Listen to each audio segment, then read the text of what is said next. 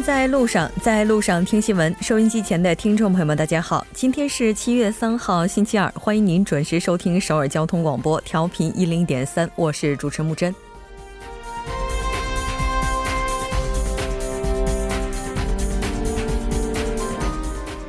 每年七月一号到七月七号是韩国的两性平等周，包括 MeToo 运动在内，目前韩国全社会出现了广范围的变化，要求在政治、经济等各领域推动两性平等发展的呼声也越来越高。韩国政府已经将两性平等列为重要国政课题之一，但如何让平等走向日常，如何缩小两性之间的差距，依然需要全社会共同的努力。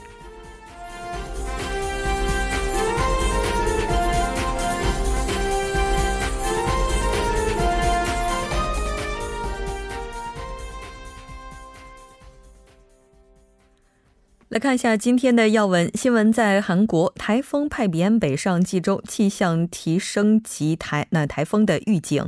美国国务卿蓬佩奥五日访问北韩，进行无核化后续谈判。半岛之外，德国总理与内政部长就难民政策达成协议，德国政府危机趋缓。梵净山申遗成功，彰显中国生态文明建设新成果。新闻放大镜板块依然邀请专家学者放大探讨新闻热点焦点。今天我们要讨论的主题是美国防长的亚洲之行。每周一到周五晚六点至八点，了解最新动态，锁定调频一零点三新闻在路上。稍后是广告时间，广告过后马上回来。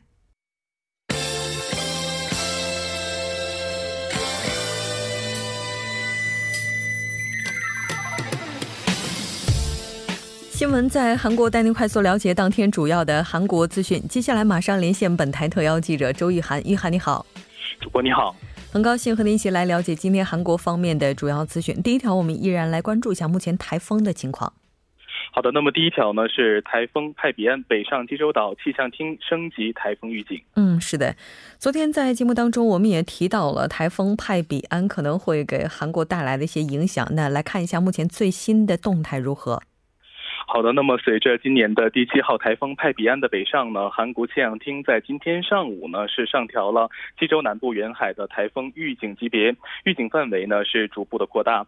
那么派比安呢是由泰国命名，意为雨神，其中心呢今天凌晨三点呢是以每小时二十四公里的速度呢通过西归浦西南偏南三百一十公里海域。那么在今天下午呢转向移呃这个向北移动到这个釜山东南方向一百七十公里的海域。那那么到晚上九点多呢，将会转移至釜山东南九十公里处。那么派比安穿过大韩海峡后呢，是将于明天的上午九点左右呢，是抵达独岛东南偏南六十公里处。当天下午晚些时候呢，将会减弱为热带低气压。江原道和庆尚道的东海岸呢，三号、四号呢是将出现强降雨的，还有一个强风的天气。局部地区的降雨量呢会超过每小时三十毫米。气象厅呢在济州的山区南部、东部、北部以及半岛南海西部偏东远海和东部的远海呢是发布了台风的预警，并在济州西部呢发布大风的预警。主播，嗯，是的。那我们也来看一下目前气象厅发布的气象图呢。这一次台风的路径，除了济州岛之外，还有哪些地区也在波及范围之内？那么本次这个台风的路径来看呢，除了济州岛受到影响之外呢，庆尚南道呢也是在波及的范围之内的。为此呢，气象厅是调高了庆尚南道十四个市郡的台风预警。气象厅呢今天是把位于庆尚南道的晋山、凉山、南海。故城、巨济、统营、虾洞、昌宁、密阳、昌原、金海呢是发布了台风的预警，同时呢还向居昌、咸阳、陕川、山青这四个郡呢是发布了一个强风的预警。那么根据气象台的预测呢，庆尚南道地区的大风降雨天气呢将会持续到四号的凌晨，降水量呢是在每小时四百到一呃四十到一百毫米之间。那么南海那么南海岸的部分地区呢将会出现一百五十毫米以上的。降雨，对此呢，政府的相关人士就表示呢，今天台风周边地区呢将会出现强风和降雨的过程，那么希望居民们呢能够呃尽量的避免外出，并严防泥石流、内涝等灾害。主播，嗯，是的，当然也希望这个有关方能够做好接下来对于灾难的防范。这条了解到这儿，我们接下来来关注一下美国国务卿蓬佩奥他接下来的一些日程。好的，下一条是美国国务卿蓬佩奥五号访问北韩，进行无核化后续谈判。嗯，是的，那这条消息也是美国白宫在当地时间二号发布的，我们来了解一下具体的情况。那么，美国白宫呢二号发布消息称呢，国务卿蓬佩奥呢是将于五号到七号呢访问北韩，同北韩呢进行无核化问题的后续谈判。白宫发言人桑德斯就表示呢，蓬佩奥此行呢将同北韩领导人金正恩和其团队会面。这是蓬这次呢是蓬佩奥呢第三次访问北韩。那么他在北韩与美国领导人六月十二号举行世纪会谈之前呢，就曾经以总统特朗普特使的身份，于今年的四月和五月两度访问北韩。桑德斯。说呢，昨天我们进行了很好的对话，与北韩的无核化谈判呢取得进展。这暗示美国驻菲律宾大使金城与北韩外务省副相崔善基一号在板门店进行的工作磋商取得一定的成果。主播，嗯，是的。那在特朗普和金正恩会谈之后，到现在已经过去二十多天的时间了。我们也看到有各方的猜测，认为金正恩他现在呢是有一些小动作的，所以也就有这样一个疑问：特朗普是否信任金正恩？这个问题，我们来看一下桑德斯是怎么回答的。是的，那么根据那么就这个呃特朗普呢是否会选金正恩的这样一个提问呢？桑德斯就表示，我们看到了进展和动力。那么直到昨天进行了一个很好的对话，那也就是二号呃一号的那个对话。那么这个周末呢将会继续的对话向前迈进。外交消息人士就表示呢，本月一号在板门店北韩一侧的统一阁举行的这个美韩与呃北美国的一个工作会谈。那么美国的中央情报局韩国中心负责人安德鲁金呢是出席了会谈，向北韩劳动党。副委员长金英澈呢转交了特呃蓬佩奥国务卿的一个信函，接着呢他还补充到呢这个呃金英澈委副委员长呢在板门店拿到蓬佩奥这国务卿的信函之后呢直接返回了北韩。那么会谈呢实际上呢是由另外一个团队负责推进。那么美国呢就是刚才我所所说的派出了驻菲律宾的大使金城等人参加本次的工作会谈，或意在呃蓬佩奥国务卿呢访韩前呢去试探北韩。那么此外呢还有部分的观测认为呢。蓬佩奥国务卿的信函呢，是为了安抚北韩。那么，美国国务院呢，也是发布了蓬佩奥本次将会访问北韩的消息，并透露蓬佩奥呢将在访问平壤之后呢，是于呃七号到八号呢访问日本东京。那么，国务院方面就表示呢，蓬佩奥呢是将同这个日本的领导班子进行会面，那么就最终完全可验证的无核化呢进行最后的一个商议。主播，嗯，是的，应该说在北韩和美国首脑会谈之后，接下来这个日程算是正式迈入。正轨，我们也看到说，接下来这个谈判或者说它的无核化时间表将会这个预计在一年之内完成。至于是否能够成型，我们也会继续关注。再来看一下今天的下一条消息。好的，下一条是韩国男女篮球队乘飞机啊赶赴北韩参加统一篮球赛。是的，先来关注一下具体的报道内容。好的，那么就在今天呢，韩国统一部长官赵明军呢是率团呃。前往北韩去参加统一篮球赛前呢，就接受记者采访时表示呢，正如平昌冬奥会为韩半岛和平奠基奠定了基础，那么本次的平壤的篮球赛呢，也将进一步的推动半岛和平的进程。南北韩的统一篮球赛呢，韩方代表团呢是由男女国家队五十人、官员、记者等一百零一人组成。那么上午的十点十点左右呢，是分别乘坐两架的军用的运输机呢，是从黄海迂回绕过停战线呢，直飞平壤。那么赵明军呢，是从京畿道城南市的首尔机场起飞前呢，就表示统一篮球赛呢是落实南北首脑会谈板门店宣言的举措，在南北一九七二年七四共同声明纪念日开幕呢，更彰显了这样的一个历史的意义。主播，嗯，是的，那接下来的这个行程以及主要的关注点，我们也一起来了解一下。是的，那么四号呢，也就是明天，南北球员呢将举行混合的呃混合队的一个比赛。那么五号呢进行南北的友谊赛。韩国的呃篮球代表团呢六日会返回到韩国。那么在本次赶赴北韩的呃韩国男篮当中呢，主教练徐载呢是最令人感到瞩目的。那么时隔十五年再度访北的徐载呢，从当年一名普通的选手变为韩国国家队的主帅。二零零三年呢，徐载参加了在平平壤啊柳京郑州勇体育场。举行了最后一次的统一篮球赛。徐仔说呢，十五年后呢，作为主教练访问北韩呢，更是令人激动的。北韩选手呢有怎样的变化，也是让他感到好奇的。那么国家队进行这种交流呢，是很好的机会，希望南北关系呢逐渐改善，一年呢能够举行一到两次这样的一个交流赛。主播，嗯，是的，没错，当然也希望篮球这个球能够接下来推动后续的工作顺利进展。除了南北之间将会进行友谊赛之外，我们看到南北的红十字会也交换了离散家属的生死确认委托书。是这样的，那么就在韩国篮球队呢赴北韩进行友谊赛的同时呢，南北红十字会呢也是在当天呢是交换了离散家属生死确认委托书。那么根据大韩红十字相关人士三号表示呢，南北红十字当天上午十一点左右呢在板门店交换了离散家属生死确认的委托书。那么为了将于八月举行的离散家属团聚做准备，大韩十字相关人士就表示呢，韩方代表当天上午九点多呢是呃启程前往板门店同北韩。呢交换了生死确认的委托书，韩方委托书呢包含这个经过第二轮筛选确定的二百五十名的候选人的名单以及北韩的家属资料，同时呢，韩方也是收到了北韩的两百人的名单。主播，嗯，是的，那我们看到，根据回函内容，将会在八月四号的时候最终交换一百人的名单。这条了解到这儿，我们再来了解一下今天的最后一条消息。好的，这一条是是总统们在引主持国务会议，对解决性平等等问题做重要指示。嗯，是的，那我们先来了解一下相关的情况。好的，呃，韩国总统文在寅呢是在总统府青瓦台呢主持召开了国务会议，对解决性平等等问题呢，文在寅表示呢，应该清醒的认识到呢，解决该问题呢，并不仅仅是女性家族部的职责，在各个部门进行的领域内发生的这样的相关的问题呢，需要各个部门呢进行负责。主播，嗯，是的，没错。当然，就像文总统所提到的，这个问题不仅仅是女性家庭部的，更是政府的，也是全社会的。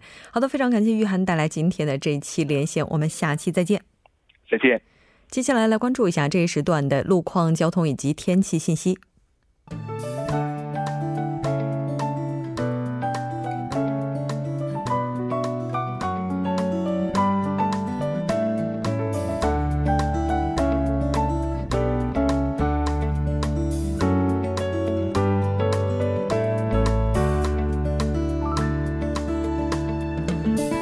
大家晚上好，今天是星期二，这里是由程琛为大家带来这一时段的路况及天气信息。现在是晚间六点十三分，我们先来关注一下高速的路况。首先是在中部高速公路南移至河南方向吴仓交叉口附近大约两公里的路段，目前呢由于晚高峰行驶车辆的增多而交通停滞。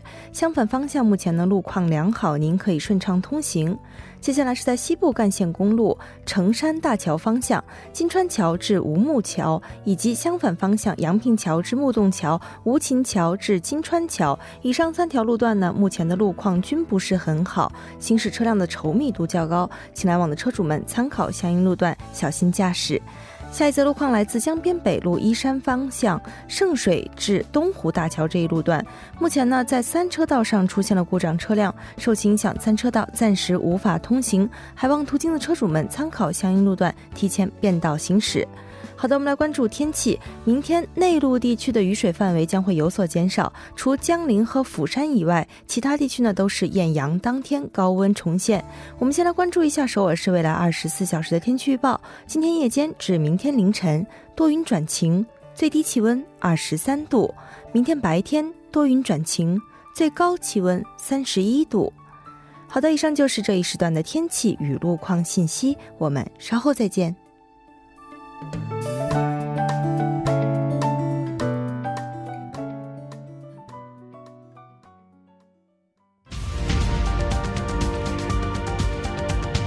聚焦热门字符，洞察新闻背后，全方位解读当前时事。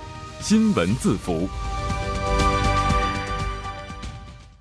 聚焦热门字符，解读新闻背后。接下来马上请出栏目嘉宾音乐。音乐你好，你好，主播，大家晚上好，很高兴和您一起来了解今天的新闻字符。先来看一下字符是什么？哎，今天给大家带来的主题有点意思啊，叫做飞机餐大乱。飞机餐大乱，对，这飞机餐怎么就大乱了呢？哎，先问一下主播对这个飞机餐的印象怎么样？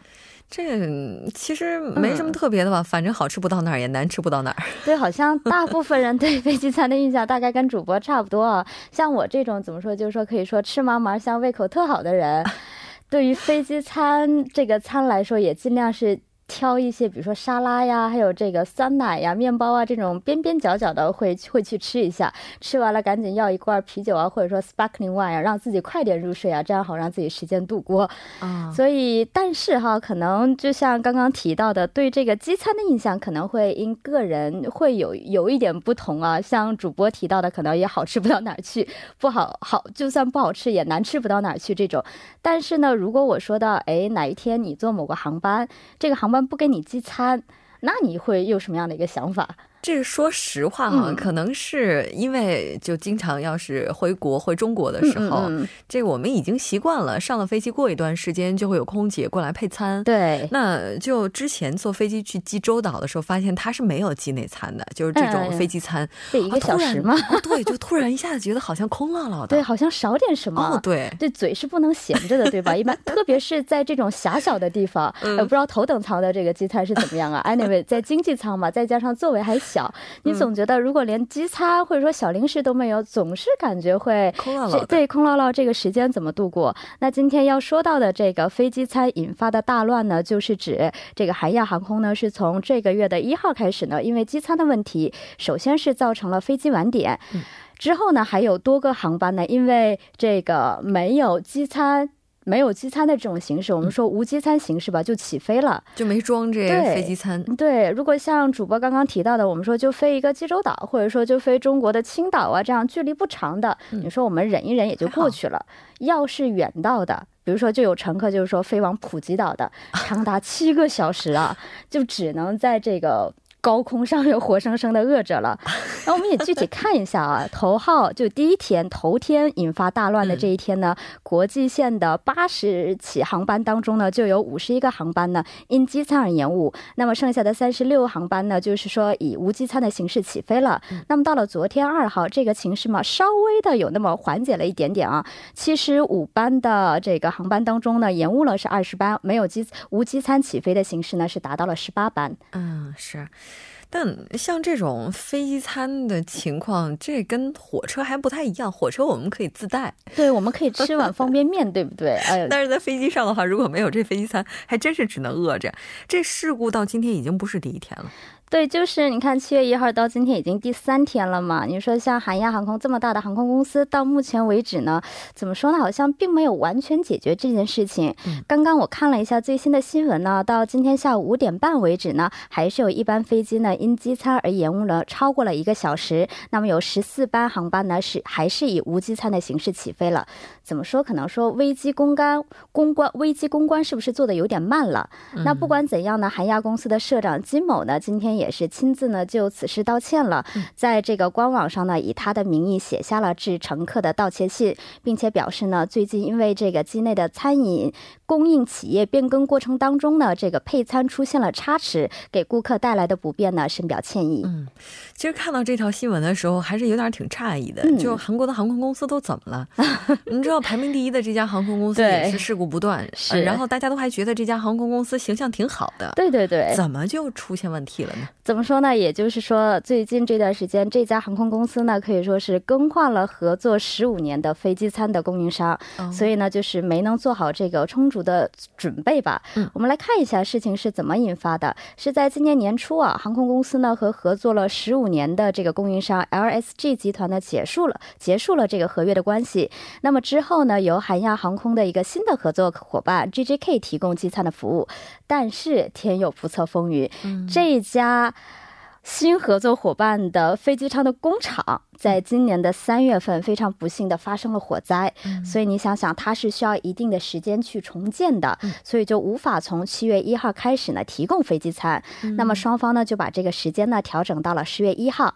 那你想想，七月一号到十月一号这三个月的空白该怎么办？天哪！于是对他们又找了另一家一家这个供餐的这个供应商吧，暂时为韩亚航空提供飞机餐，但是。似乎这儿就有问题了。对，因为刚刚我们说到了海亚航空是比较大的嘛，嗯，刚刚我们说一号和二号每天基本上有八十班的国际航班，也就是说它是至少要需要两二点二点五到三万的这个飞机餐的，但他们后来找的这一家呢，只是一家比较小规模的。他之前最多最多每天只提供三千万，嗯，你想想二点五万到三千份儿的这个概念，这个差距其实一般人我们一看也都能看到，所以呢，就是出现了这个目前飞机餐严重不足的这样的一个问题。还有蹊跷的是什么呢？就在昨晚，这家小公司的代表 A 某呢，也是被发现了疑似。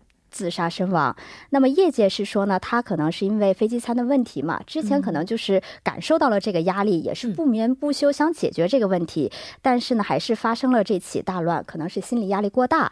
当然，具体的原因呢，检方警方目前呢还是在调查过程当中。是，这我觉得这家航空公司是不是也有一些问题啊？因为哪怕就算是找这家企业临时来解决这三个月的应急问题，也要考虑它的生产能力吧。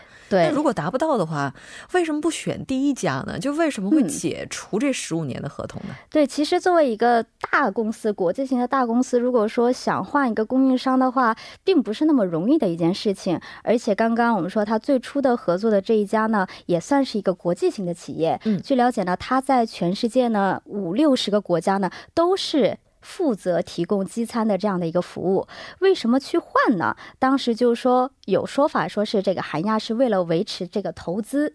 当时他和这个 LSG 的这个合同不是说到今年就结束了嘛？在去年四月份的时候，韩亚提出过，哎，我们可以延长合约，但是你要提供一千五百到两千亿的这个投资。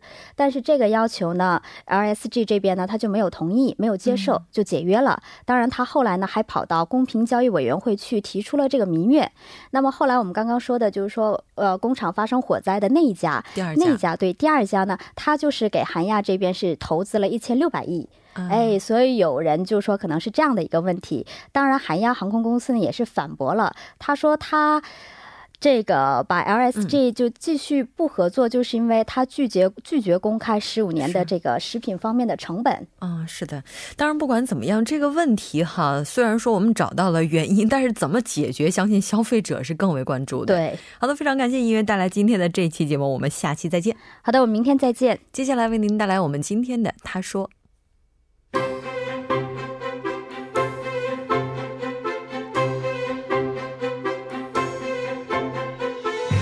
新闻在路上，在路上听新闻。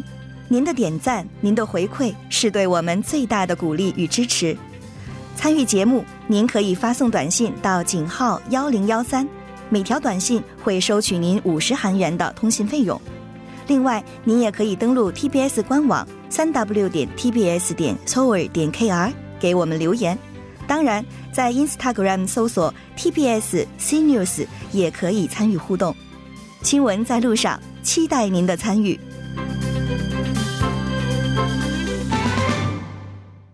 好的，欢迎回来听他说评舆论内外。接下来马上连线特邀嘉宾，来自首尔 Digital 大学的郑明书教授。郑教授你好，主持人你好，听众朋友大家好，我是首尔 Digital 大学中国学系的郑明书，很高兴和您一起来了解今天的他说。我们还是先来看一下今天的语录是什么。